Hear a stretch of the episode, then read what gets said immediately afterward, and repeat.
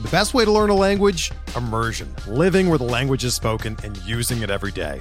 But if that's not in the cards this year, you can still learn a language the second best way, and that's with Babbel. Be a better you in 2024 with Babbel, the science-backed language learning app that actually works. Don't pay hundreds of dollars for private tutors or waste hours on apps that don't really help you speak the language.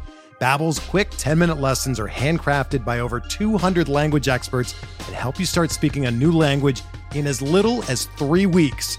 Babbel's designed by real people for real conversations, and their tips and tools are approachable, accessible, rooted in real-life situations and delivered with conversation-based teaching so you're ready to practice what you've learned in the real world. Here's a special limited time deal for our listeners. Right now, get up to 60% off your Babbel subscription at babbel.com slash bluewire. That's 60% off at babbel.com slash bluewire, spelled B-A-B-B-E-L dot com slash bluewire. Rules and restrictions apply.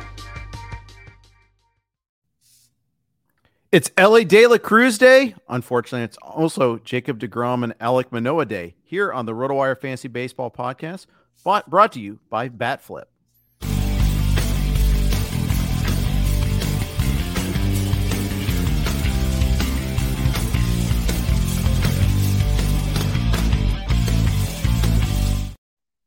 Hey, everybody, welcome to the RotoWire Fantasy Baseball Podcast. It is a wild, wild sports day. Sometimes we lament, okay, there's some news items here before the start of our pod. Nothing huge. Today, massive. I mean, it started in golf, actually. My phone blowing up about the LIV and PGA Tour merging and all that. We won't get into that here because gaming golf no longer exists. But wow, we got Elly De La Cruz. We've got D- Jacob DeGrom, and we got Alek Manoah all to talk about, among uh, other regular stuff. Fred, how you doing? Wait, we weren't going to talk about golf for this whole podcast. Well, I'm so. Well, it's the Canadian Open. I thought we may do it in your honor. There, sorry. Uh, I don't know anything about that golf story. I didn't even know it was the Canadian Open this weekend. So yeah, there you go. I guess I'm not. I'm not very plugged. I didn't even know that there. So you're saying there wasn't isn't fantasy golf? Is that what you just kind of said? There is fantasy golf. Is fantasy it golf. really I knew affects that. us. I'm in a league that's been existing for over 20 years. Actually, I It's do know some guys who play that- fantasy golf. So Yeah, Yeah. it is. It's pretty crazy. So let's talk. Let's go positive first. It's Elly De La Cruz season. It starts tonight. Bidding starts on Sunday in the NFBC and other leagues, but it starts tonight. De La Cruz at third base, batting cleanup. Uh, he is up, and you know, for those of us who uh, have been holding on to him, it's a huge day. absolutely. I think. I think. I know. My initial reaction is there's there's one of two paths here for De La Cruz. One is he's a fantasy stud. The other Mhm. one is he's pretty good because he has a low batting average. That'd be those. I think those are the two possible outcomes here. I I don't really see a scenario where he's a like a total dud. I- I guess I guess he hits 180 or something, and maybe they don't play him. I don't know. I feel like just his skill set, looking at his minor league stats, he's going to hit some home runs. He's going to steal some bases. He's going to be playable in fantasy. It's just whether he's a stud or someone who's, you know, maybe this is just low hanging fruit, but someone who's kind of like Oneil Cruz last season where he has a low batting average. Yeah, it's kind of funny because like your friends at Yahoo, where your your other home, uh, he already qualifies at third base. De La Cruz does, so he's third base and shortstop, much like Royce Lewis is too. So if you've been hurting at third base for a while, well, have no fear. All of a sudden, you got reinforcements at the position. Believe it or not, I'm actually having a harder time finding you know usable outfielders in our Yahoo friends and family league. Well, I am in LABR. I can every week. It's the same thing. Can I find an outfielder on the waiver wire? It's, uh, it's the same thing. I, I agree. I have leagues. I have leagues where my outfield is deep, but not all of them. It, outfield is is no easier to fill right now than the infield positions for sure. Yeah. Uh, so I'm starting them right away in our league and friends and family. I've got them in a couple other leagues where you know it's week to week or at least Monday through Thursday. Like I have them in a couple of uh, draft and holds in the NFBC format there, and I won't be able to start him until Friday. But hey, I'm getting him. Maybe I, maybe that's not such a bad thing either. I get him for a, a couple days after the fact, where I, I, I go ahead and get uh, you know I I get to let get him work his way in there just a little bit. Yeah, I guess. Although it'd be pretty awesome to have him starting tonight. You just don't know what could happen. As a Reds fan, this must just be like incredibly exciting for you. Well, yeah, because we had Andrew Abbott yesterday. Yes. Um, and that we, we had, uh, you know, obviously we already have Matt McLain. Their team fun. They were team not quite as fun over the weekend against Milwaukee, but I mean, they've got lots of reasons to be excited. Encarnacion Strand's going to come up at some point. Cam Collier behind that, Noelvi Marte behind that as well. Uh, you know, not all of them are going to work, but uh, you know, at the same time, it, it I have re- I'm going to be. I know which game I'm going to be watching. I will definitely be watching that as my primary game. Yeah, absolutely. There's just so many interesting pieces on this team right now, and it's not impossible for them to win that crummy division. Like they're five and a half behind the Pirates, who will probably fade at some point. They're five games behind the Brewers, who are by far the most likely candidate, I think, to win the division right now. Sure. Um, but not prohibitively the, so. The Cardinals are last in the National League, so so thinking that the Cardinals are going to come back, like they could, but you know, like they're they're legitimately last place in the entire National League, not by much, but they are. So, anyways, I don't think the Reds are going to win the division, but it is as a Reds fan, it is actually conceivable that the Reds could win the division, which I'm sure you or anyone else did not see coming this year. No, mind-boggling. As as a in fact, statement. Yeah, in fact, I, I here on the pod maybe three or four weeks ago, someone asked, "Reds can win the division." I said, "No, no way, no, no way. and they won't. I really Yeah. believe they won't." right." But But- it's fun, and you know, here's the thing: they're gonna go. They got they they lost three out of four to the Brewers. They lost the last game in Boston in that series after winning five in a row. They lost four in a row, and part of that is, you know, there there's you know, you know, there's there's depth issues on this team. They have one guy, Spencer Steer. Let's not forget about him. He's also a rookie on this team. Yeah. He's having a good year, by the way. Uh, India's kind of fun to watch, but Absolutely. the bottom half of this roster is bad. I mean, the rotation is Hunter Greene, Hurt Lodolo, Abbott yesterday was awesome. Graham Ashcraft has been fading. Do you believe in Ben Lively? We don't believe in Luke Weaver. Um, it- it's just there's there's still significant starting pitching issues, and that's not even in counting in counting for the bullpen there. Bullpen on Thursday against Boston. Uh, it's a two-two game. Uh, you know the Reds rally to get it to two-two. They bring in a guy they just called up off the street, and he got bombed in the eighth inning. The fact is, he's pitching the eighth inning of a tie game. That tells you where the Reds bullpen's at. They're they're very thin in the Reds bullpen. There's there's Sims, there there's uh, Diaz, and then it's just cross your fingers and hope and pray. Yeah, absolutely. The bullpen will be a big part of their downfall. Um, like like you said with the lineup, uh, what's interesting about the lineup is Jake Fraley has played pretty well this year. Like not amazing, but pretty good. Mhm. Um, you know, especially and he can play against righties. So where the where the Reds lack is they could probably use another outfielder. Um, you know, right now, you know, they I guess well, it depends what they're going to do exactly with Steer. He had been playing first base. He played left field yesterday. Um, let's say he plays first base. They could use an outfielder two. Those are actually easy things to get at the trade deadline if you did want to pick up a, a useful veteran outfielder. like a Jorge Soler, Joc Pederson type that the Braves Exactly. did two years ago. Yep, they did exactly. it. They Eddie they added four outfielders, by the Yep. way, that year, Yep. and it worked out just fine. They added uh, Eddie Eddie Rosario and they added uh, um, Adam Duvall that year, and Duvall really worked out well for them. I mean, the fact is, they needed to add outfielders that year. They won without Acuna. That's Mhm. crazy. Mhm. Uh, uh, just keep that in mind. You know, wrap Mhm. that around your head that they won without Acuna that year. Mhm. Um, yeah, that it, and so you can do that. But I do like the whole let's build a hitting foundation 1st Mhm. You know that that's our floor, and then we'll add the pitching on top. Now that's kind of a modified version because they got Greene and Lodolo and Abbott. So I mean they've been trying to build the pitching too. Point is though, it's not like they they were trying to build this whole okay, we're going to build on young pitchers, and then we'll hopefully we'll get some hitters that click too.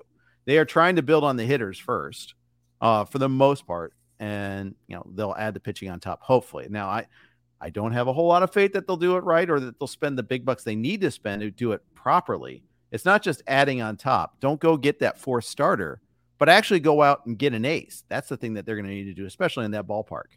Mm-hmm. Oh yeah, yeah, absolutely. That will be, yeah, that's what will eventually be needed to to turn the corner in the ballpark. But yeah, I don't know. There's just a, a scenario where they could go ass backwards into having meaningful September games, and and that would that would be pretty cool. But let's go back to fantasy here on De La Cruz.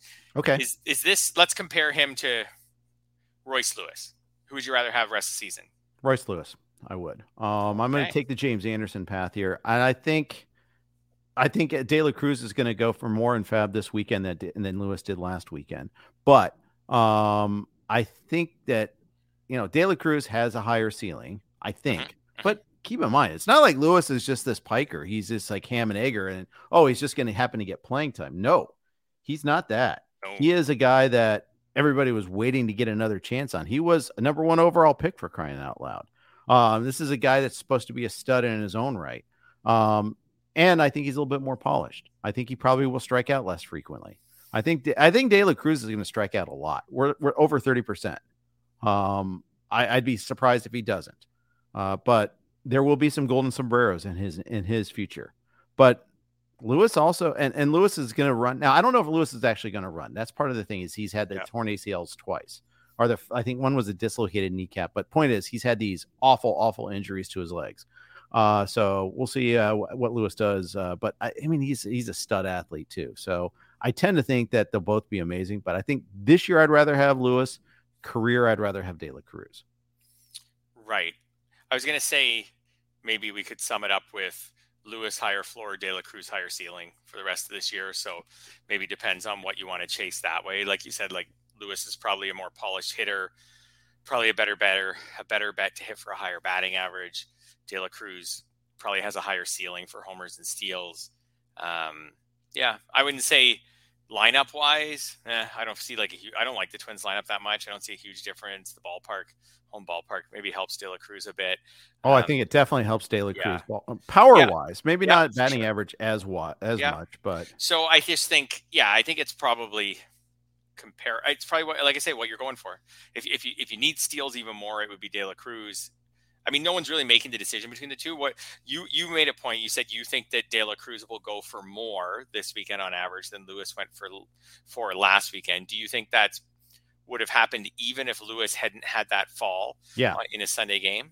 I do. Uh, well, actually, the fall, the fall, maybe not. I don't know. But you were saying off air, um, and Nick Whalen, my co-host on Sirius XM, was saying on air that they were saving their powder for the bid on De La Cruz instead of Lewis. And you they, you didn't get Lewis this weekend. I actually didn't get any Lewis this weekend. I have him in friends and family, but that's also because we don't bid. I just did the first come first serve thing. Um, I have all the young guys on this team, by the way. I don't know if it's going to work out, but I have Al- Francisco Alvarez. I, I swooped in on De La Cruz. I swooped in on Lewis. I have a lot of that going on. I have Eury Perez in that league. Uh, we'll see. I, I, I'm I'm a middle of the pack team. I also drafted uh, uh, Jordan Walker, and I drafted um, um, who else did I? It was who else did I go with Team Fun on this one here? Oh, I also did Volpe on that league too. So Right. a lot of youngsters in that team. How am I not winning, Fred? Uh, but, oh, maybe because everybody else is just me. But anyways, uh, Uh, Kodai Senga says hello from Sunday. Um, also is Yeah. reasons why I'm not winning. But Anthony Volpe and his 193 average also say hello. Although he does, he's been a respectable fantasy. I was just gonna say, Yeah, okay, overall- yeah, he's hurting me in one category, but Yeah. he's helping me all the others. Yeah, he's been fine in the others. I mean, not awesome. He's probably in RBIs and runs. Actually, he's probably on pace for like 70 of each. Like, Yeah. it's not great for what he cost in a lot of drafts. By the time we got to the end of draft season, that's not very good. But, anyways, um, One more thing, Yeah, fantasy wise, on De La Cruz. yeah, yeah, and that's versus him versus other shortstops for the rest of the year because I think that's Okay. really the important thing, right? Is Okay. like how do we really value him? So let's I'll, I'll use our earned auction values as kind of a proxy, Okay. uh, and I'll- obviously, you know, we're obviously not going to go. He's not. You're not going to spend. you- You'd rather have Wander Franco, I'd, th- I'd say. Rather have Bo Bichette. Yep. Um, would you rather have you? I know you're not huge on Bobby Witt. Um, and I'll he take- hasn't I'll hit for Bobby average. yeah. Yeah, Bobby okay. Witt, Yeah, ten homers, nineteen stolen bases. I mean, he's having a rough batting average and on base season, but fantasy wise, he's having a great season. Uh, Yeah, I I- yeah, I don't think De La Cruz is ready to do that yet. Well, if he- Francisco if- Lindor having a bad batting average here, hitting 213, but he does have 10 homers, 40 RBI, 33 runs, and four stolen bases. Lindor or De La Cruz for the rest of the year.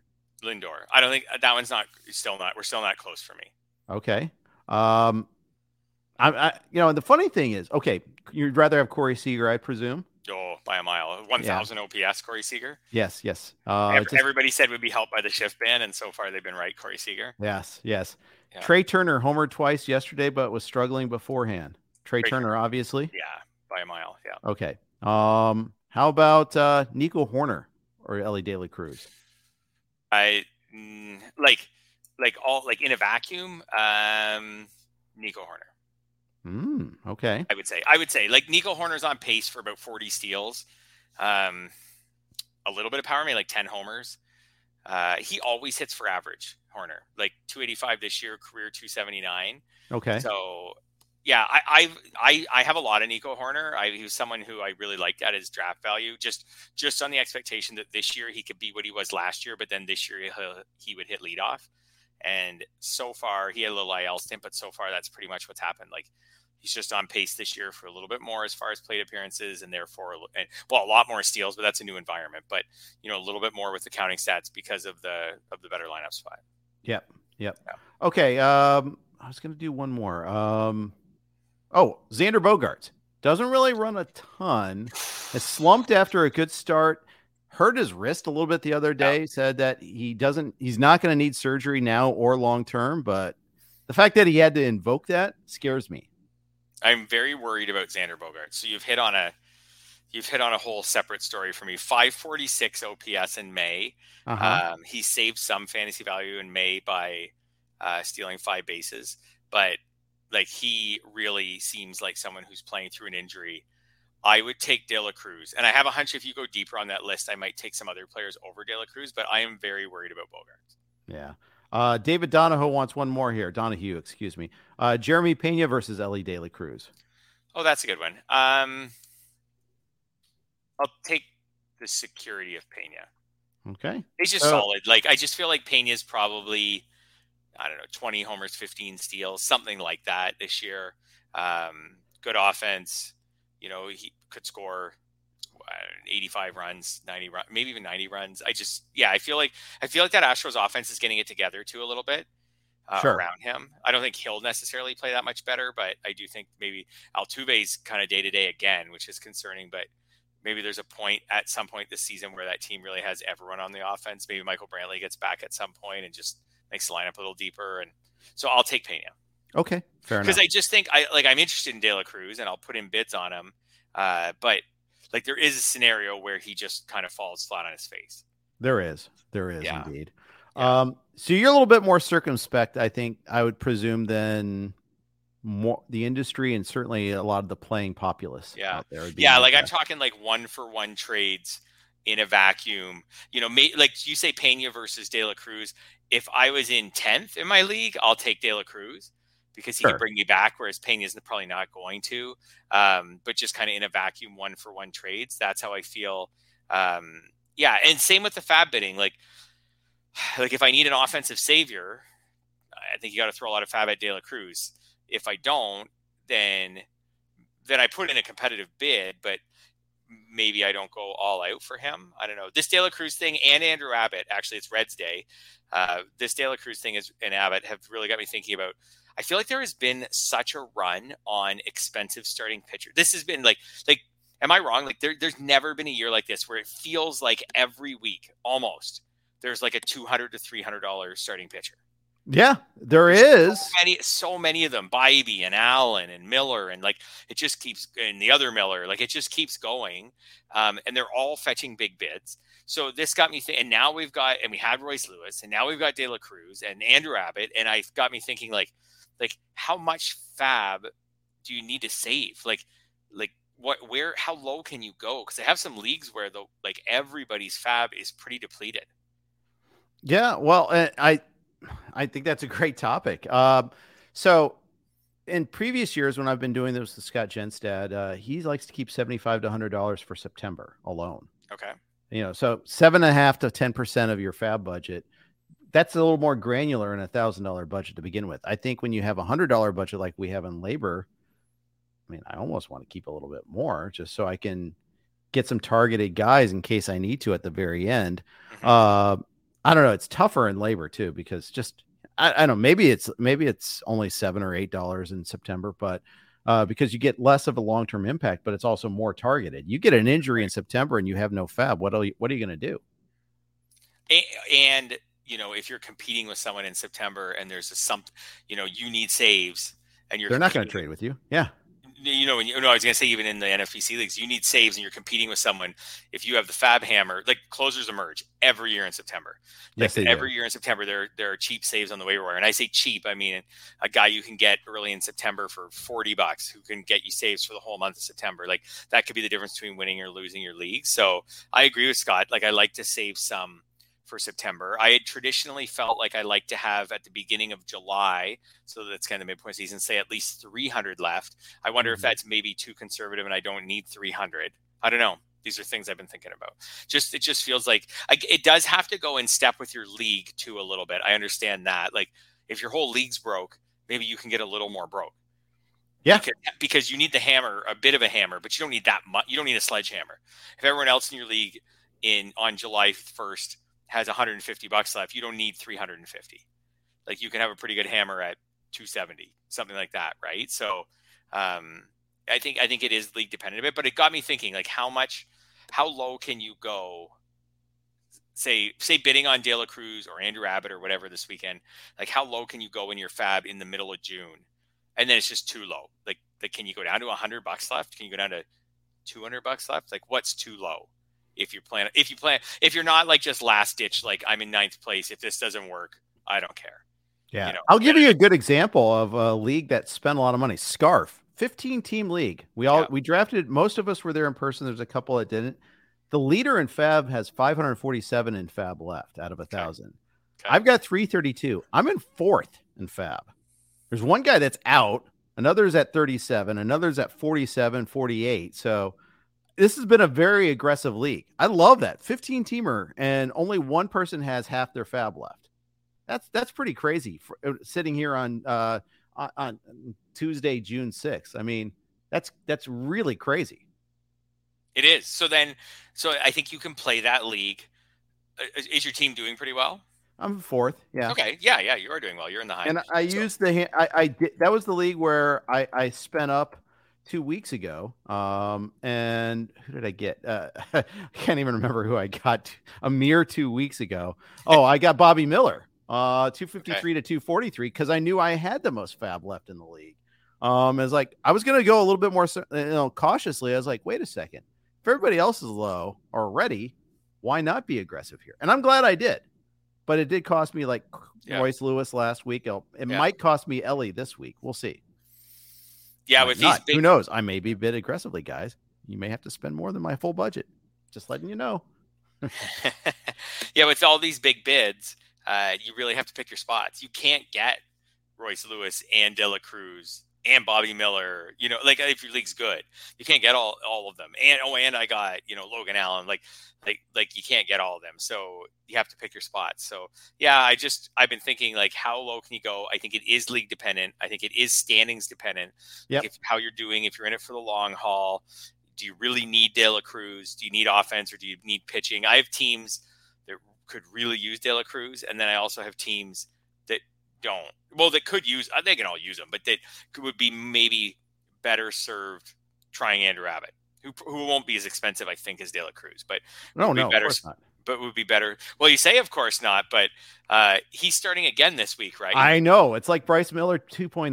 Sorry, Right. in, in New So- Jersey, Dave. I know who's who's hurting with Bryce Miller right now. So let so let's say we But- had it. Let's say six shutout or something on the weekend. He becomes all of a sudden, I think, very expensive. Like based on what these Mhm. other pitchers went for, all of a sudden he becomes maybe a two hundred dollar pitcher. Yeah, So- I would advise against that. Uh, you know, listening to James Anderson today on the Sirius XM uh, fantasy broadcast, he was talking about how, you know, first of all, he he was a little bit of the beneficiary uh, uh, in Double A of the tacky ball Yep. uh, that the Southern League's are using. He was facing a, a a Brewers team that a struggles on the road and b struggles against lefties. So, I it was a kind of a perfect storm. He faces the Cardinals in St. Louis this weekend. So, if he cruises there, yeah, it'll be tough. And the Reds have a sordid history about against the Cardinals, especially in St. Louis. Although St. Louis is their own is, is the definition of sordid right now. Uh, not the city, the team.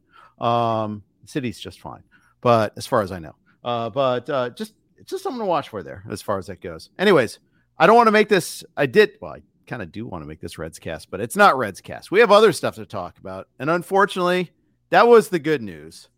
Now we Here have we the go. bad news. Uh, Yeah. Jacob DeGrom got placed on the 60 day uh, IL yesterday. And yesterday they were saying, okay, you know, well, they weren't saying, but they were mostly saying it wasn't pitching related.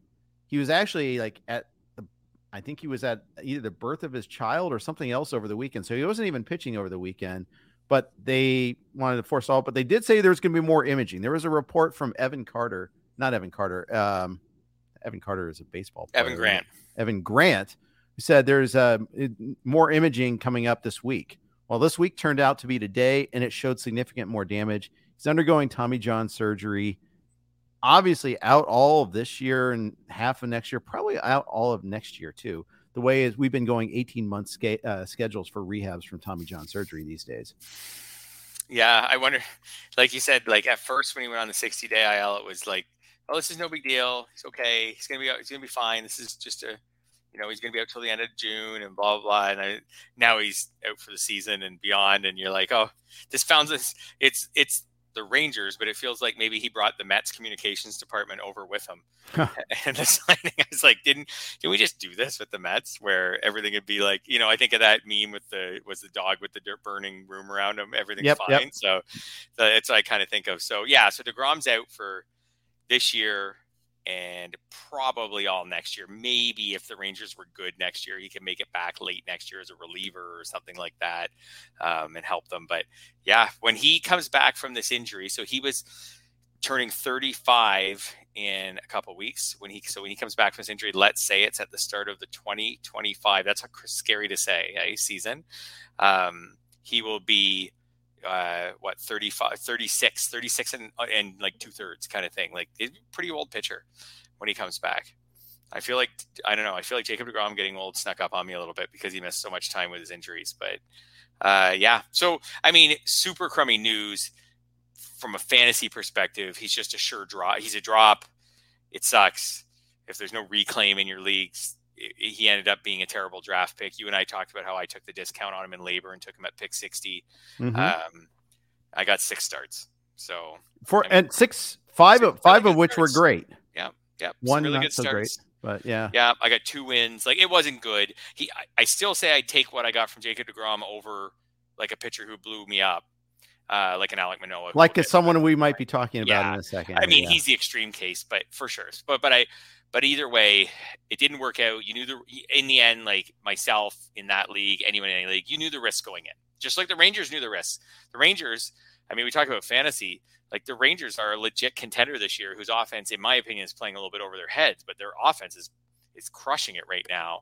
Their other pitchers are pitching pretty well. Like the difference between having Degrom and not having Degrom in the second half and in the playoffs, you know, that could be the difference between that, like yeah. them going to the World Series or them maybe not even making the playoffs or whatever. Like he be he's so incredibly valuable to them. But from a fantasy perspective, yeah, it's a drop. It sucks. You don't draft him next year. We'll talk about him in 2025. And just when I say the year 2025, that just feels so crazy and so far away. It does. It does. Yeah. Short term, that means Dane Dunning remains in the rotation. Dane Dunning has been, for the most part, good. very good. Uh, y- You know, the thing about Dane Dunning is he hasn't allowed a homer all season long. 48 innings, no homers allowed. That's that's not going to last. Not But last. he allowed 20 last year, for instance. Uh, but yeah, it goes a long way to explaining 206 104. But he's it's also illustrates he's been good. He's not a miss a bat miss bats got it type of guy though. 32 Ks in 48 innings. So you actually are counting on quality of contact against him. That is the one downside Yeah. to that. Uh, they, uh, but you know, the thing is, depth now becomes a big issue for this team. They, you have Eovaldi, Gray. I mean, their their five is good. Eovaldi, Gray, Perez, Heaney, and Dunning. Perez has gotten better lately. Was pretty decent last night. Andrew Heaney has been a lot better lately than he was earlier. Uh, but there's just they're they're they're very razor thin margins right Yep. now. I don't see a whole lot of help in AAA either.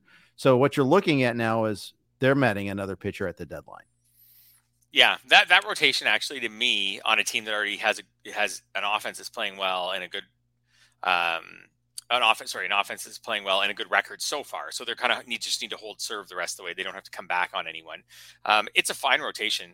Uh, like like just as far as like it's deep. Like Eovaldi gives them quality starts, like you said, Perez, Gray, he, he's up and down, but overall he's pretty good. Dunning, I, I, agree with you. I think there's regression coming for Dunning. He just doesn't miss a lot of bats. He's been pretty lucky with BABIP so far, um, especially he's been lucky with the home runs.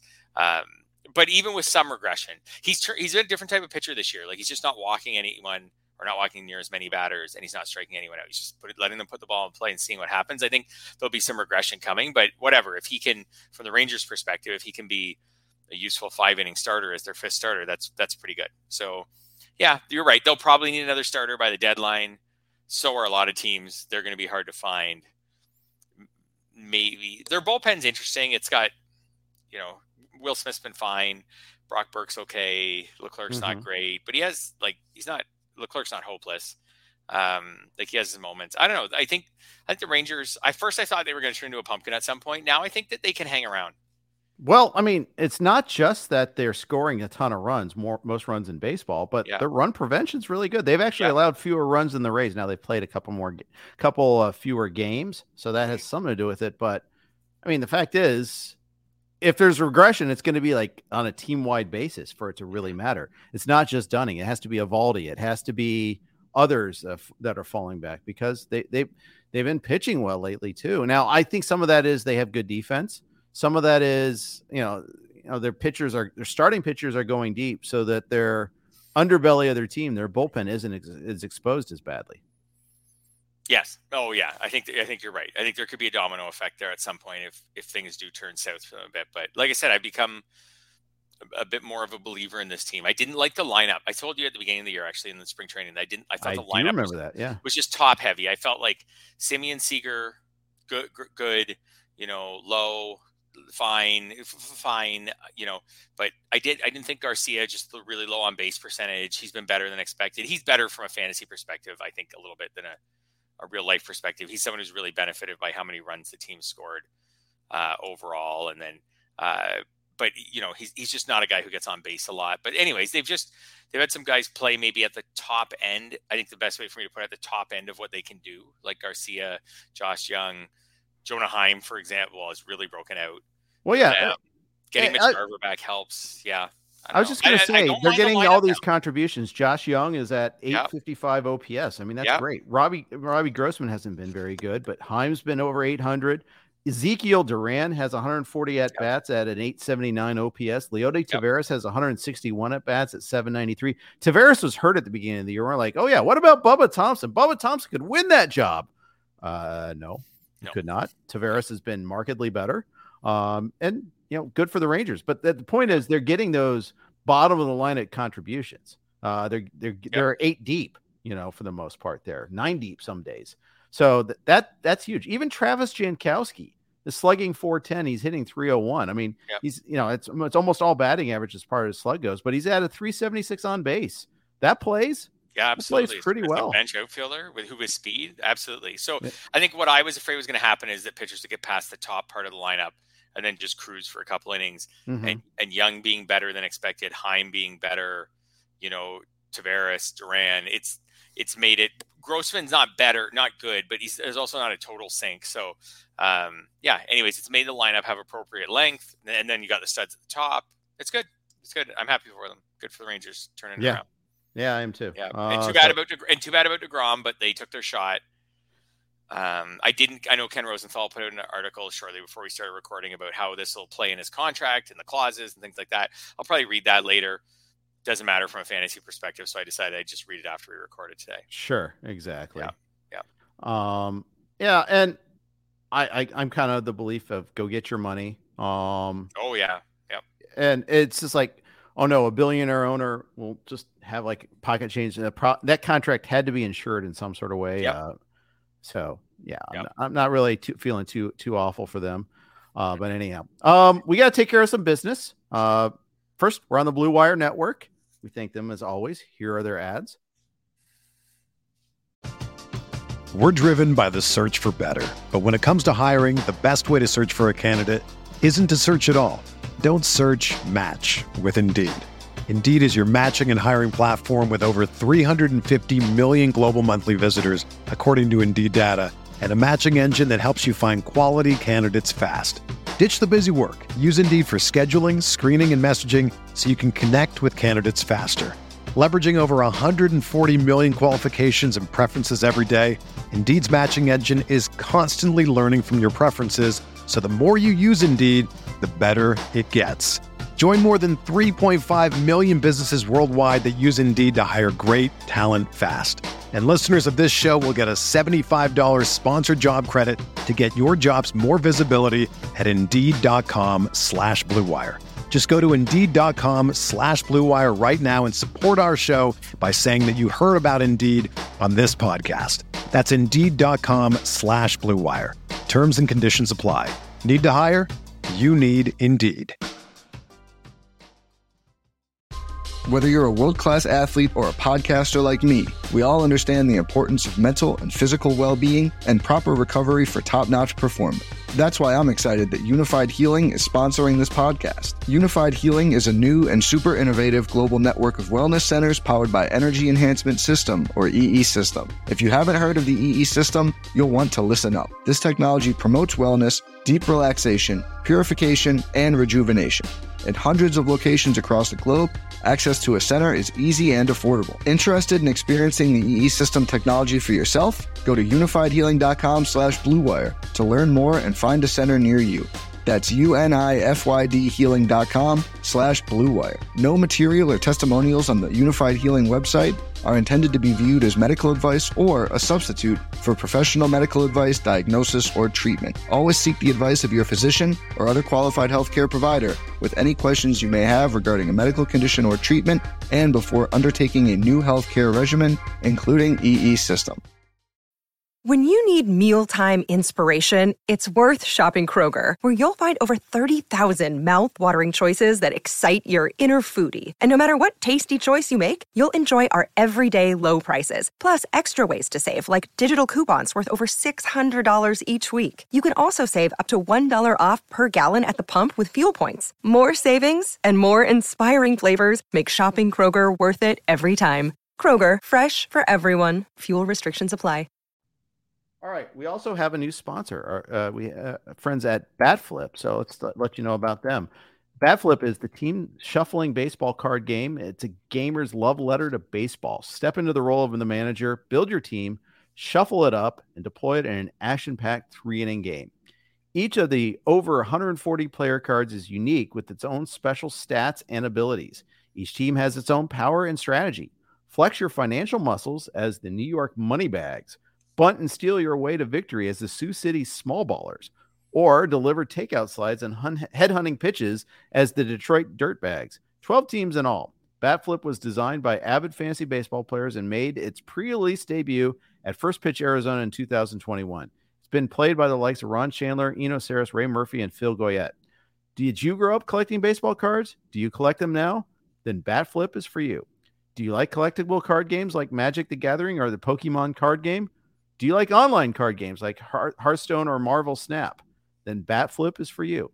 Batflip features fast paced strategic card play and endless replayability. Utilize your best players and special abilities at the most pivotal moments. And then, when the time is just right, swing for the fences and flip that bat. Order your copy now at batflipgame.com. That's batflipgame.com. Big thanks to Batflip for joining us uh, as a sponsor th- for the RotoWire Fantasy Baseball podcast. All right. We got it. Let's rip the band aid off. It's Alek Manoah time. He got sent down to Dunedin today to their, their training facility. The easy and often made comparison is to Roy Halladay. Is this comparison apt? No. Roy Halladay is one of the you know best pitchers of our lifetime. Like he's a Hall of Famer. So no, it's it's not apt at all. But but, but that that happened to Halladay though. Is the point? It did. It did. It did. But it, I, am just saying, I'm not expecting like a well, it fixed Halladay. It's going to fix Manoah. Like it's just right. it's also like whatever year 30 20 30 years apart 20 years apart so mm-hmm. totally different it's not like he's even worked with the same people or or anything like that um, I, I agree though i agree yeah uh, but this is this is though like a like a mess yeah, this this Manoah thing is a mess. So first of all, I couldn't believe Scott was talking on Sunday about um, on the podcast about some of the Manoah ads where in leagues where he was dropped. Right. I could not believe like maybe I'm biased because I watch all of his starts, but I, I was like, holy, people are spending. That's because they're on betting. That's on the name Manoah, and obviously not not based on any results. He also was dropped in some leagues at the same time, so he's he's kind of he was kind of in that middle Controversial. zone. There's no middle zone now. I just, but to spend a lot, like to spend twenty bucks on Manoah in a thousand dollar FAAB league, just to be like, okay, uh, sure, I'll, the name value, I'll, dra- I'll grab him, I'll put him on my bench, see what happens the next couple weeks. Sure. Also, I was reading. I'm not going to be able to give credit. Someone in my timeline was saying how many main event leagues he was started in for the two start week this week. sixty-two percent. Oh, that's painful. At least they don't get a second start because I don't think it would have gone in much better. I have one. It of would've those gone leagues, better, by the way. Pardon me. I, I have one of those leagues, and I also had to start him in the 12 team RotoWire Online Championship because I'm a big dummy. I guess in a Um, desperation move, if, if a team's way down in the standings, you say, hey, it's two starts. It I was need the the- two starts. That I did need the it, too. 10 strikeouts or whatever. And I need. Yeah, anyways, uh, it's actually, looking back on his stat line. It's remarkable that he had a seven inning shutout at Yankee Stadium about, I I don't know, like eight starts ago. and then things just went downhill from there. Um, I mean, even, yeah, I don't know. That start, he, he still only struck out five in that start. He's got, he probably got some BABIP black, but, um, Do you I- hold on in a oh, 15 teamer no, no. just to see if they work it out? They fix it? No, I don't think so. I think the only way you hang on is if you really don't have anyone to drop them for. Like maybe you're in a 15 teamer, if your team's really healthy, so you don't really need the bench spots, and you know, and and you look on waivers and there's nothing. Like there's really nothing. You, know, you try on Andrew Abbott or whatever, and but there's really ends up being nothing, and all you would drop them for was just a reliever, and you don't even need the reliever in your lineup. I guess. I think I would drop him. I think I would drop him just to grab like a close, like a like a backup closer who's a good pitcher, Okay. right? Like just like would I just drop him for? I was trying to think like a, like a Nick Anderson, like maybe I might just drop him for someone like that. Do you think I'm? You think I'm too harsh on that? No, I don't think you are. Like, I just- Um, What would have to happen? Like it would be such a dramatic change for this to get turned around. He's not a high strikeout pitcher typically. I guess he's okay. Like right going into this year, like I guess the strikeout rates the previous two years were they were okay. They're fine. I guess they're fine. I, I may have been a little too hard on him. I don't know. It's just, yeah, he's someone who the advanced stats had said for the past two years of his, his first two years of his career that he was out pitching his peripherals. He's out pitching his skill set. And I mean, no one thought it would cra- crater like this, but right. Well, I I'm glad you brought that up because I'm working on an article about how much should we have seen this coming. Um, and the thing is, we should we should have seen it a little bit. a there. little bit. Uh, I, I I'm on the uh, expected ERA. You know the difference between Mhm. ERA and expected ERA. He was the second biggest gainer as far as it goes. His ERA, Yeah. Manoah's ERA last year was 224.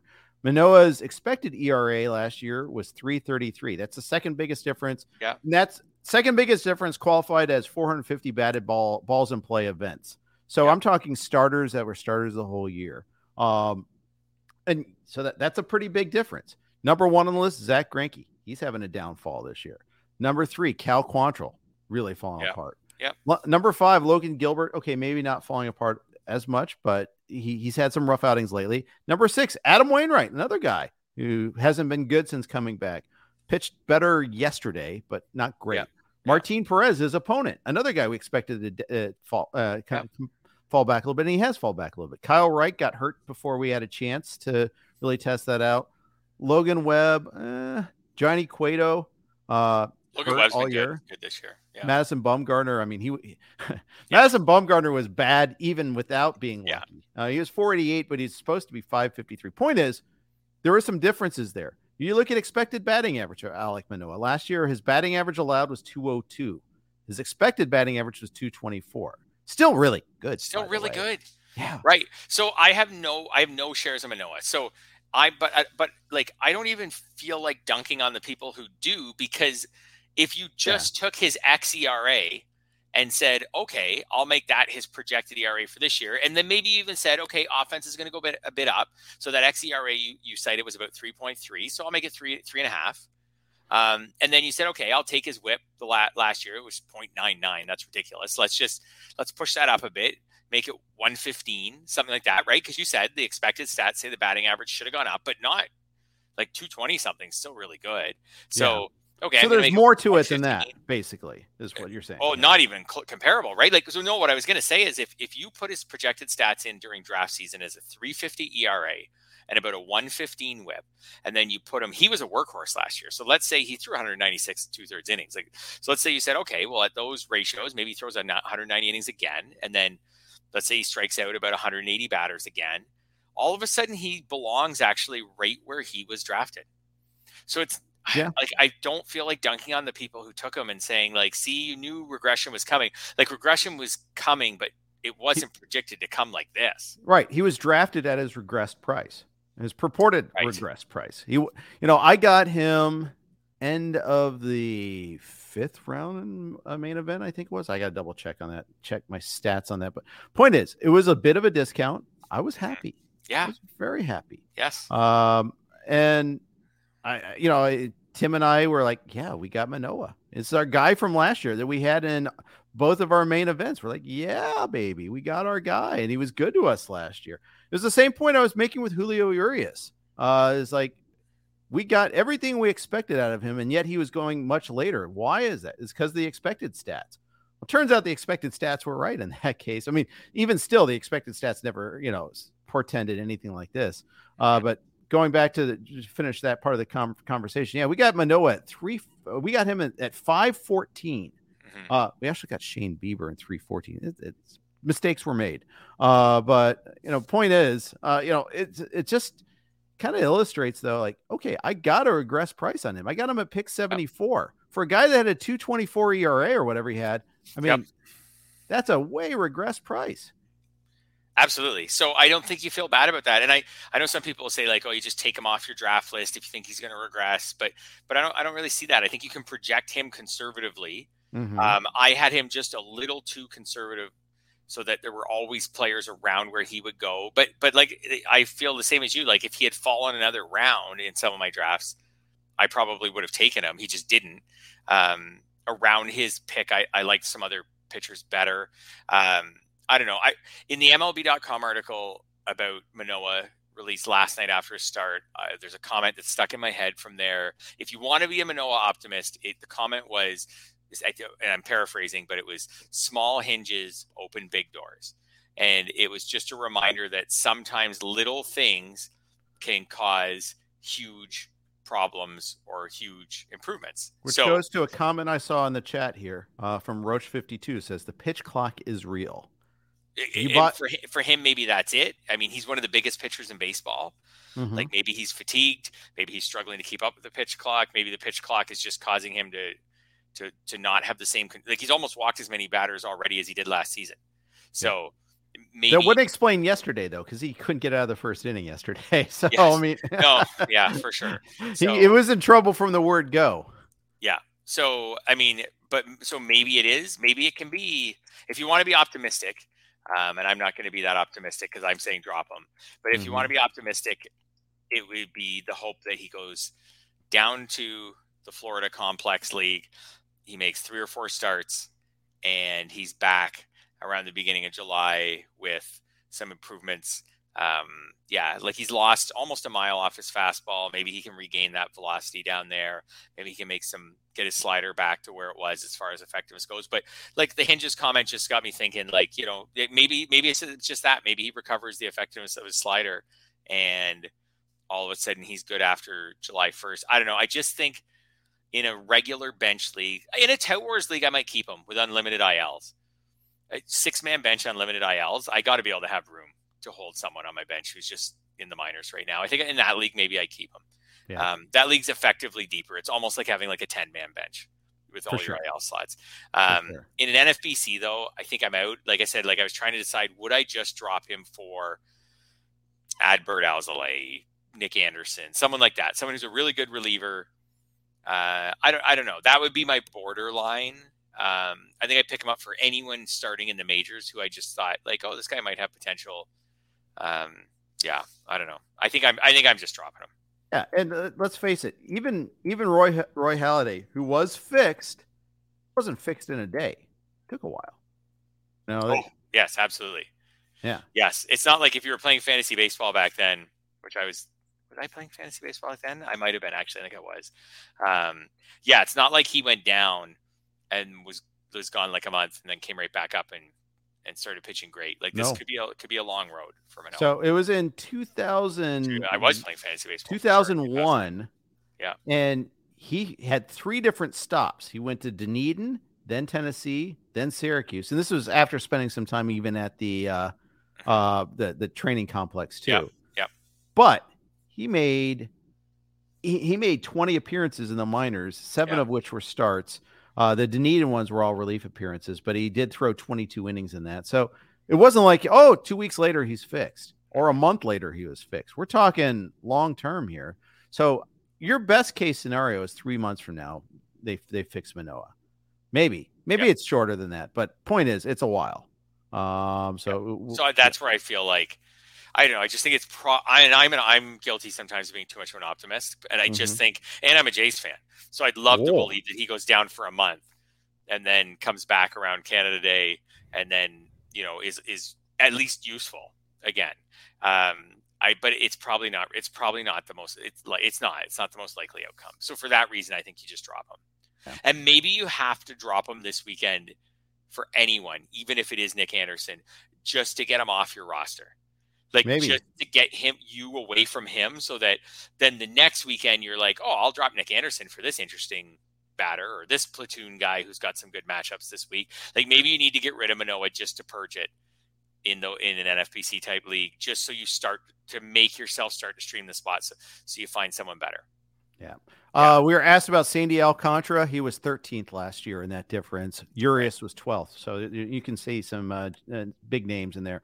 I thought I'd go and take a look at this year a little bit to see. Like, it's a little early. So I set the, but my methodology here was setting at a minimum of 100 batted ball events, uh, which barely squeaks in our leader here. Uh, and this is not a category you want to lead. But our leader is none other than Tony Gonsolin, who pitches tonight. ERA is 177 going into the start. Expected ERA is 483.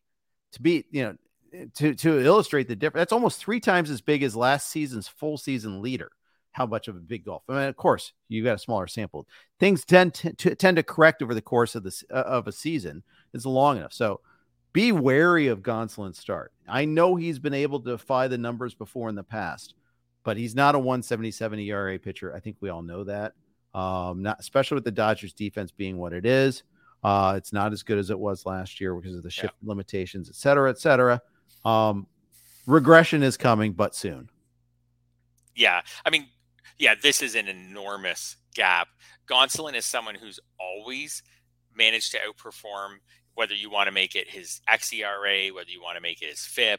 Like he, it's common for him to outperform those by a sizable margin. Like most Yep. seasons in his career, he has outperformed his xERA by a run, basically, if you round it off. And same with his FIP by about a run. His, in his career, it's it's over a run. The difference. So so sure he can outperform it by a run, but this year he's outperforming it by like three runs. So yeah, the regression is probably coming at some point. If you're an advanced stats guy, you will never have Tony Gonsolin on your team. Right. Probably. Just like the advanced stats guys never had Kyle Hendricks on their team. Exactly the guy I was going to bring up. Yeah. You, you, He's the poster boy for it. You managed to win money, defy odds, and win money off Kyle Hendricks for several years before you know you paid the piper. Yeah.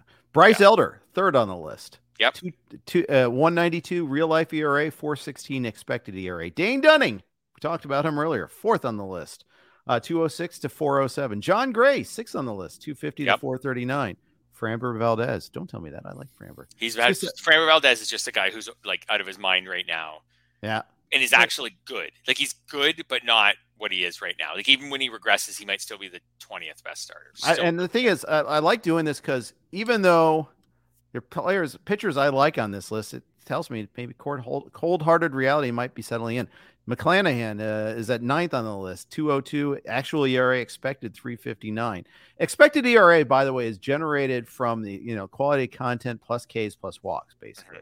Um, Logan Allen, Sonny, Sonny Gray, Cristian Javier, also high on this list. Yeah. Uh, so if you want to go the opposite route, who's been a little bit unlucky, um, first of all, there's a lot of bad pitchers here. So like Fujinami's been unlucky, but you're never going to Yeah. roster him. So I'm trying to find someone that you would roster. Um, like Tanner Houck, maybe. Um, Graham Ashcraft, unlucky, but unlucky only to a point. His real life ERA is 664. It's only supposed to be 512. Trying to find someone who's supposed to have a good ERA, but Yeah. is still lucky. Is still unlucky. Nestor Cortes should have a 374, has a 516. He's a he's already done regress uh, uh, there. I mean, he's someone that we thought, Fred, that uh, Nestor Cortes is someone that we thought would regress, but man, he's regressed too far. He's he's swung the other side of yeah, a bit of a poor man's Manoah, I guess. Poor man's if we mean he hasn't been as he was supposed to regress, but didn't regress as much. Um, so if you were if you were in a regression pool, he would be a poor man's Manoah. Um, yeah, Manoah's he's- getting what he deserves, by the way. He's not been unlucky at all, uh, No, according to this no, metric at no. least. no for um, sure. Cortes has been has been worse and unlucky. Yeah. Uh, Joe Musgrove's another one. 346 is expected ERA. He's at 471. He pitched in Mexico, guys. That was Yep. one start that's really single-handedly just just screwing with his ratios right now. So uh, Yeah, because he's only because he was also hurt, so he's only made seven starts, yeah, and exactly. then the one start. He has some other starts that weren't great, but yeah, if you take that one start away, his ERA, just me quickly ballparking, it's probably more like four, something like that, which is not that far off his uh, xERA. Yeah. So Yeah. kind of fun with some numbers here Yeah. a little bit. Uh, a couple of noteworthy starts last night. Blake Snell had a good start. He's actually had three good starts in a row, very quietly. Yeah, I'm not still not totally feeling this. The walks are still there at a very high level. So Yeah. in those three starts, which comprise 17 innings, he's walked 10 batters. 10 batters in 17 innings. I just feel like in those games, he has faced the, the Nats, the Marlins, and the Cubs. Um, I know all those teams aren't completely awful, but none of them are very good, especially No. offensively. So he's managed. He has managed to strike out a fair amount of batters, but basically he's faced three lineups that, in my opinion, can't really punish him for his poor control skills. Um, he did have like before that, like he had a bad start in- against Boston. They're a pretty good lineup, and then he had two two quality starts in a row against the Dodgers. So you know, good for him. Um, I don't know. So that's There's actually five out of six then.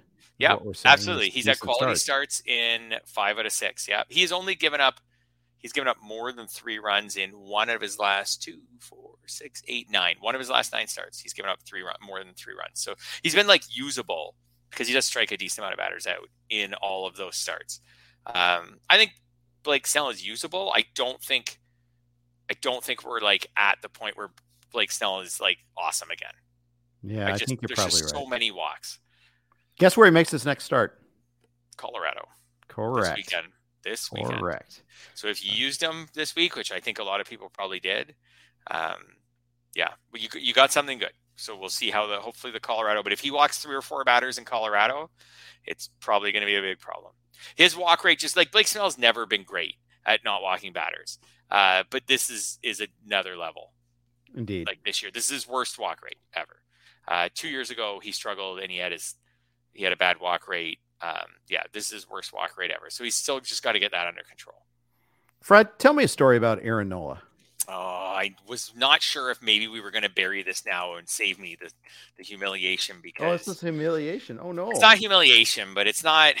It's not. It doesn't paint me in a great light. Um, I thought maybe Jacob deGrom and Elly De La Cruz saved me from this story, but so here's my story.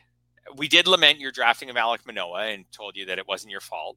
Um, Oh, thanks. so this is going back to draft season story, and I'm trying to learn a lesson from this. And you can tell me what you think of this lesson because this is something people talk about in draft season. Is it a problem if you get too many shares of the same player, especially an elite player, someone who's like like getting a whole bunch of like a round 20 guy, like whatever, you know, he doesn't turn out, whatever. But so I drafted Spencer Strider, who has turned out to be pretty good uh, in Yeah. la- in my first draft, which was LABR, and again in my second draft, which was Tout Wars, and um, I had You got a discount on Strider then for sure in LABR because you were at the you were a one point one. yeah, so I got him on you're the. doing well. Well, it was the typical, right? Strider really rose during main event season, but up to that point, like he was kind of going like more like round two, three turn because a lot of starters were. There weren't very many starters going bef- until late in round two uh, up until then. So anyway, so I took Strider in those two drafts, and then it was time to start, you know, NFBC leagues. And my first NFBC draft, again, I was picking, you know, near the two three turn, and it came to my turn, and I and Strider was. It might have even gone around my turn. It might have been early in round three. I can't remember. Either way, it was around the two three turn. Strider was available again. And then I start thinking, well, I've got two Striders. I have he's my ace in both leagues. Like, what if Strider doesn't have he's only limited experience? Like, what what if he gets hurt? Whatever. I think I'll pass on Strider and I'll take Aaron Mm. Nola this time. Because even though I have Strider ranked higher than Nola, I think I had Strider as my number three starter this year. I think I went Burns and Cole in some order and then Strider. So I said, well, I think I'll pass on Strider and I'll take Aaron Nola. Who I did. I had just had a little bit behind him. I had Nola pretty high. Nola and Scherzer kind of like the next couple guys. Uh huh. So I was like, well, Aaron Nola, like tough to go wrong. He's always Right. pretty solid. We'll take Aaron Same Nola. Same bucket. Same bucket. Yeah. Right. And then and then if Strider gets hurt, like I won't be totally decimated. Oh no, the snowball Jeff is just starting to roll down the hill because in my next draft, by the time it came for me to pick again around the two, three turn, this was more around three. Strider's gone. Nola is still there, and so is Sandy Alcantara. And I was like, well, I've I got Alcantara like just kind of behind just behind Nola. I just got a Nola. So maybe I'll take an Alcantara to just kind of really spread things out, just twist Right? yourself into that pretzel. right? So Yeah. I, I could not have had Strider in three leagues. I could have had him in, sorry, I could have had Strider in three, not all four. Uh, but I could have had him in three. I only took him in two. I ended up with two Striders, a Nola, and an Alcantara. I could have, if if my strategy was to not spread out the risk, but just go with the best guy on my list at every pick, I would have had three Striders and a Nola. In the fourth one, I would have taken Nola because I would have had no Nola, and I did have him ahead of Alcantara, just not by a lot. So uh, this is I don't know if it's a sample size of one. Like this is my, but my takeaway is next year maybe just Fred take the highest guy on your list, and if you end up with five shares of the same pitcher, I don't know, but eh, maybe maybe my maybe You're my not playing enough volume to diversify. maybe that's not. I'm not it. playing 30 leagues or something like Right. that. If you're Um, a volume player, then diversification for diversification's sake is fine. When you're playing in five or six leagues, just take the best player. I guess so. I just didn't want to like like it, you know. I mean, this if Strider was hurt right now, which every pitcher gets hurt at some you know from time to time. If Strider was hurt right now, I would be telling a different story and saying, "Hey, Nola For hasn't sure. been great, but at least I don't have an injured Strider." Yeah. So At least I don't um, have this universal exposure to Alek Manoah. Yeah. exactly, exactly. So Mhm. I don't know. I but but this story has made me think maybe I should just take the highest ranked guy. I don't know. I, I think Yeah. you trust your instincts too. I mean, Right. You you do your own rankings, your own projections. You've been doing this for 30 years almost, probably, right? Yeah. Oh yeah, absolutely. Great track record. Trust your instincts. Yeah, I do also know, and you know this too, when you do your own projections, the- ba- back to the hinges analogy, like little changes in the stats move Mhm. guys way up. And so I had Strider ranked as my SP3. If I just got some cold feet, maybe on his innings, and I took off 10 innings and 10, and, and then, oh, Strider, if you take off 10 innings, you're taking off 15 strikeouts, you know, and then maybe take off a win. All of a sudden, he tumbles from SP3 to like SP8. And I know that. So I know the way that when you do your own projections, that little changes at the, it, it, like make big, make big adjustments on the list. So I knew when I had Strider ahead of these guys, um, you know, I had him narrowly ahead of Scherzer, as I said, Verlander, deGrom. I don't know. I it's uh that's that one's gonna bug me all season. It's gonna It it's is. every time. So unless Nola goes on It's gonna be heat, a grinning gremlin smiling so at you there. yeah, and and predictably, both of my Strider teams are doing well, and my Nola and my Alcantara teams are not doing near as well. Of course. Yeah. Of course. So Yeah. be it. Yeah. So it goes. All right. We have news, other news. Um, injury news. Let's start with the twins. Uh Byron Buxton went on the IL today. Uh so there was some he was kind of day to day going into this week. Not only is he not playing tonight, he's on the IL. No Royce Lewis in the lineup, but Carlos Correa is in the lineup. Okay, um, and then who I was just pulling up who the Twins. I picked They're- They're at the Rays. at the Rays. Oh yeah, right. It's this weekend where I thought there was a matchup. Oh, it's against Kikuchi on Friday where I thought it was a great matchup to for Correa to to in DFS. Anyways, um, Byron Buxton's hurt. Knock now I'm victory lapping. Knock me over with a feather. Like I don't know how many. Right? Like if you picked Byron Buxton to play in more than 120 games, you were you, you were I think foolish. Like and I I don't know I I don't know. Buxton's he is what he is. He gets hurt a lot. Sure. Maybe he'll play in a, if he gets plays in 120. I think that's the very high end. So, anyways, he made it through 50 games before his first IL stint. He hasn't been awesome this year. That's a just what we're talking about. Buxton, like he's got 10 no. homers. He's got six steals. Six steals are nice. That's a bit of a comeback for him as far as steals go. But he's kind of settled in now as this low average hitter. You know, yeah. with the injuries, he can hit 20 something homers. I don't. He's he's actually to me not that exciting anymore, like he used to be.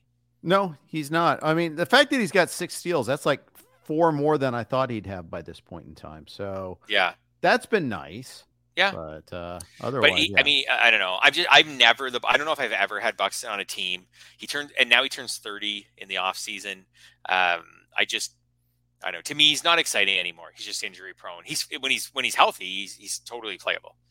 Yeah. But but and if he's going to hit for this low average, his career average now is 242. He's been below that the last couple of years. Like I don't think you're going to get a high batting average any season for the rest of his career. So um, yeah. Anyways, is Buxton a hold everywhere? Yeah, he's a hold. I guess he's we have to see the timeline, but for now, I think I agree with you. For now, he's a hold. Yeah. If you're in this speed, yeah, I think he's a hold. Yeah. AJ Smith Shawver, you were talking about Andrew Abbott's FAAB bids. I, am kind yes. of annoyed that Smith Shawver is going to start this weekend because I, I might have been able to slip him in cheaply if he was still in the bullpen. Remember last year, Strider, and I here we go back to Strider. You know, he he was he was in the rotation. Nah, he's not. We were going to put yeah. him in the rotation. We decided not. You know, I didn't bid big on him when he was available as a free agent. He was, you know, later available as a free agent because of that false start as a starter. Could have had another bite at that apple. He had two chances to get him up in free agency I was kind of hoping that would kind of track this year, but no, he's going to be in the rotation this weekend for the Braves. I tend to think it's for good. They sent down Mike Soroka. I could be wrong, but I, I, I want him the rest of the way. Yeah, me too. I'm gonna have to check and see if any of my leagues, if there's any of my leagues where he wasn't picked up. I wasn't aggressive on him. He was in my waterfall. I don't know if my I don't think my waterfall really made it to him. I a lot of my leagues needed hitting more than pitching uh, this weekend. Um, innings will be a concern. He threw mm-hmm. 68 and two thirds last year. So how far they're willing to let him go in innings will be a concern. But uh, the Braves are really good. If he if he's a solid pitcher, like he could get a lot of run support on that team. The bullpen's solid. Um, yeah, if he's still available in any of my leagues, we'll see how this start goes on Saturday. But if he's still available in my leagues, I'm interested. I would take him over Andrew Abbott right now for sure. Okay, like they haven't like Shaw, Smith Shawver hasn't even pitched, so I can see someone being like, "Fred, you're you're crazy." Like you take him over Andrew Abbott, he hasn't even pitched in the majors. But I just think the situation there is much more favorable as far as just the home park, which isn't favorable in Atlanta, but it's not Cincinnati. The team, um, mm-hmm. um, yeah, the way the Braves, you know, I, and I'm not comparing him to Spencer Strider. I know people are doing that and saying like this guy's the next Spencer Strider. Like he's probably not. He's yeah, it's a facile comparison. I mean, yeah. it's, it's just it's hey, it's a studly young Braves pitcher who had his yeah. first outing in the bullpen, but all throughout yeah. the minors, he's been a starter.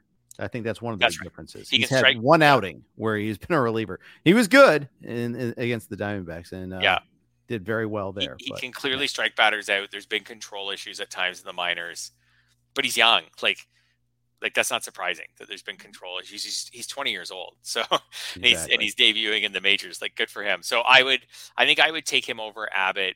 I could obviously change my mind just like the rest of the industry by the time FAAB sure. up on Sunday. So good for the for those who snuck him through as a reliever at five dollars a FAAB or something on Sunday night. Good for you. Exactly. Yeah. Exactly. And took the chance. Like there's the kind of guy you would have dropped him a Manoah if you dropped him a Manoah for just the chance on someone with upside like that. Like good yep. for you. Yeah. Exactly. Exactly.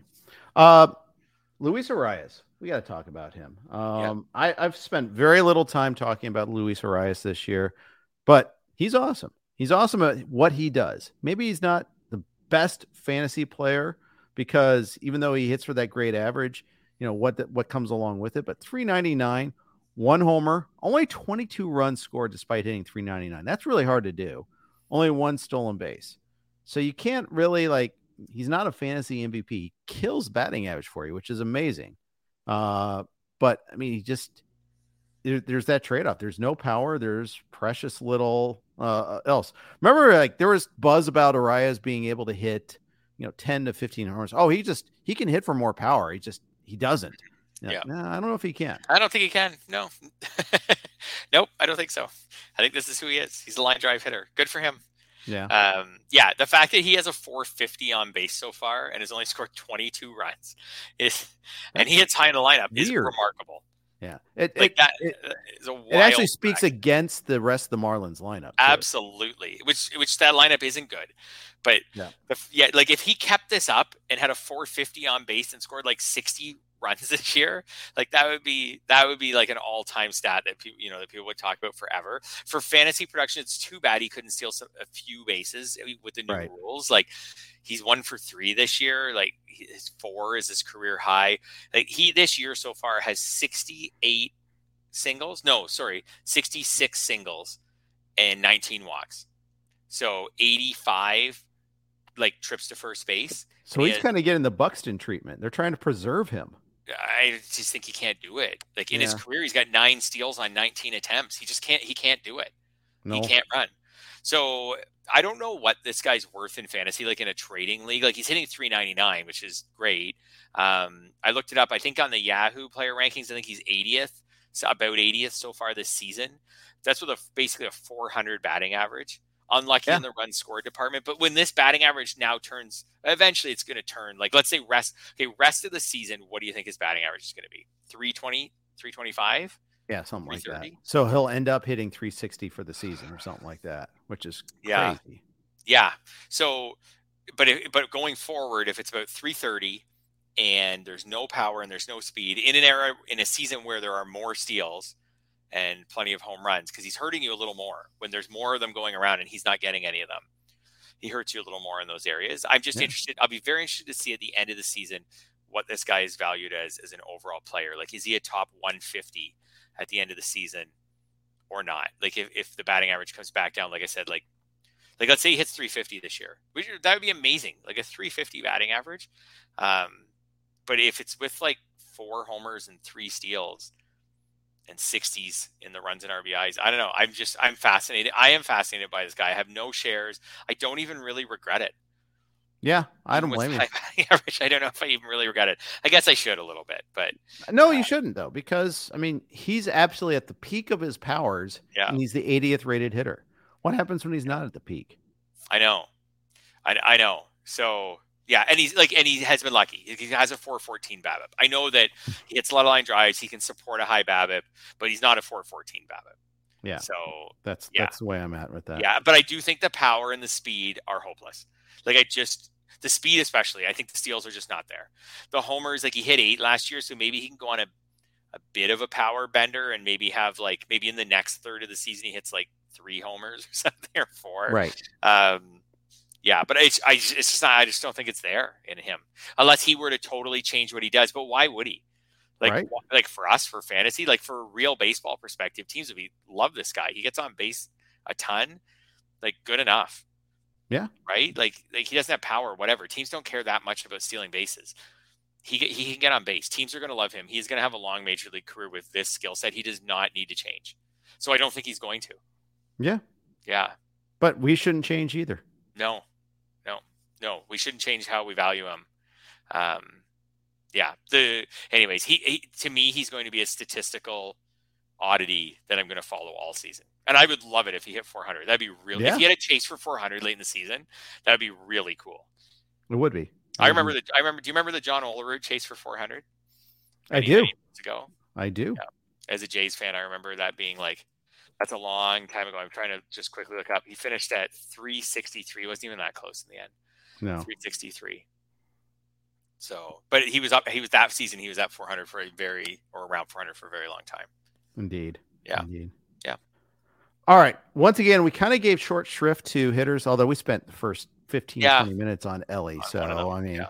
that's that's on me also. So the next time we do a pod together, and it will be in two weeks because I'll be traveling next week, but okay. in two weeks, we'll open with hitters. Remind me of that, and we'll, we'll give uh, fairness to that. But because Yeah, we, I mean, we did talk hitters, but we spent more time on pitchers. But anyhow, want to thank uh, Batflip for their sponsorship. Thank you, Fred, for doing this, and uh, thank everybody for the great conversation in the chat room. Appreciate it there.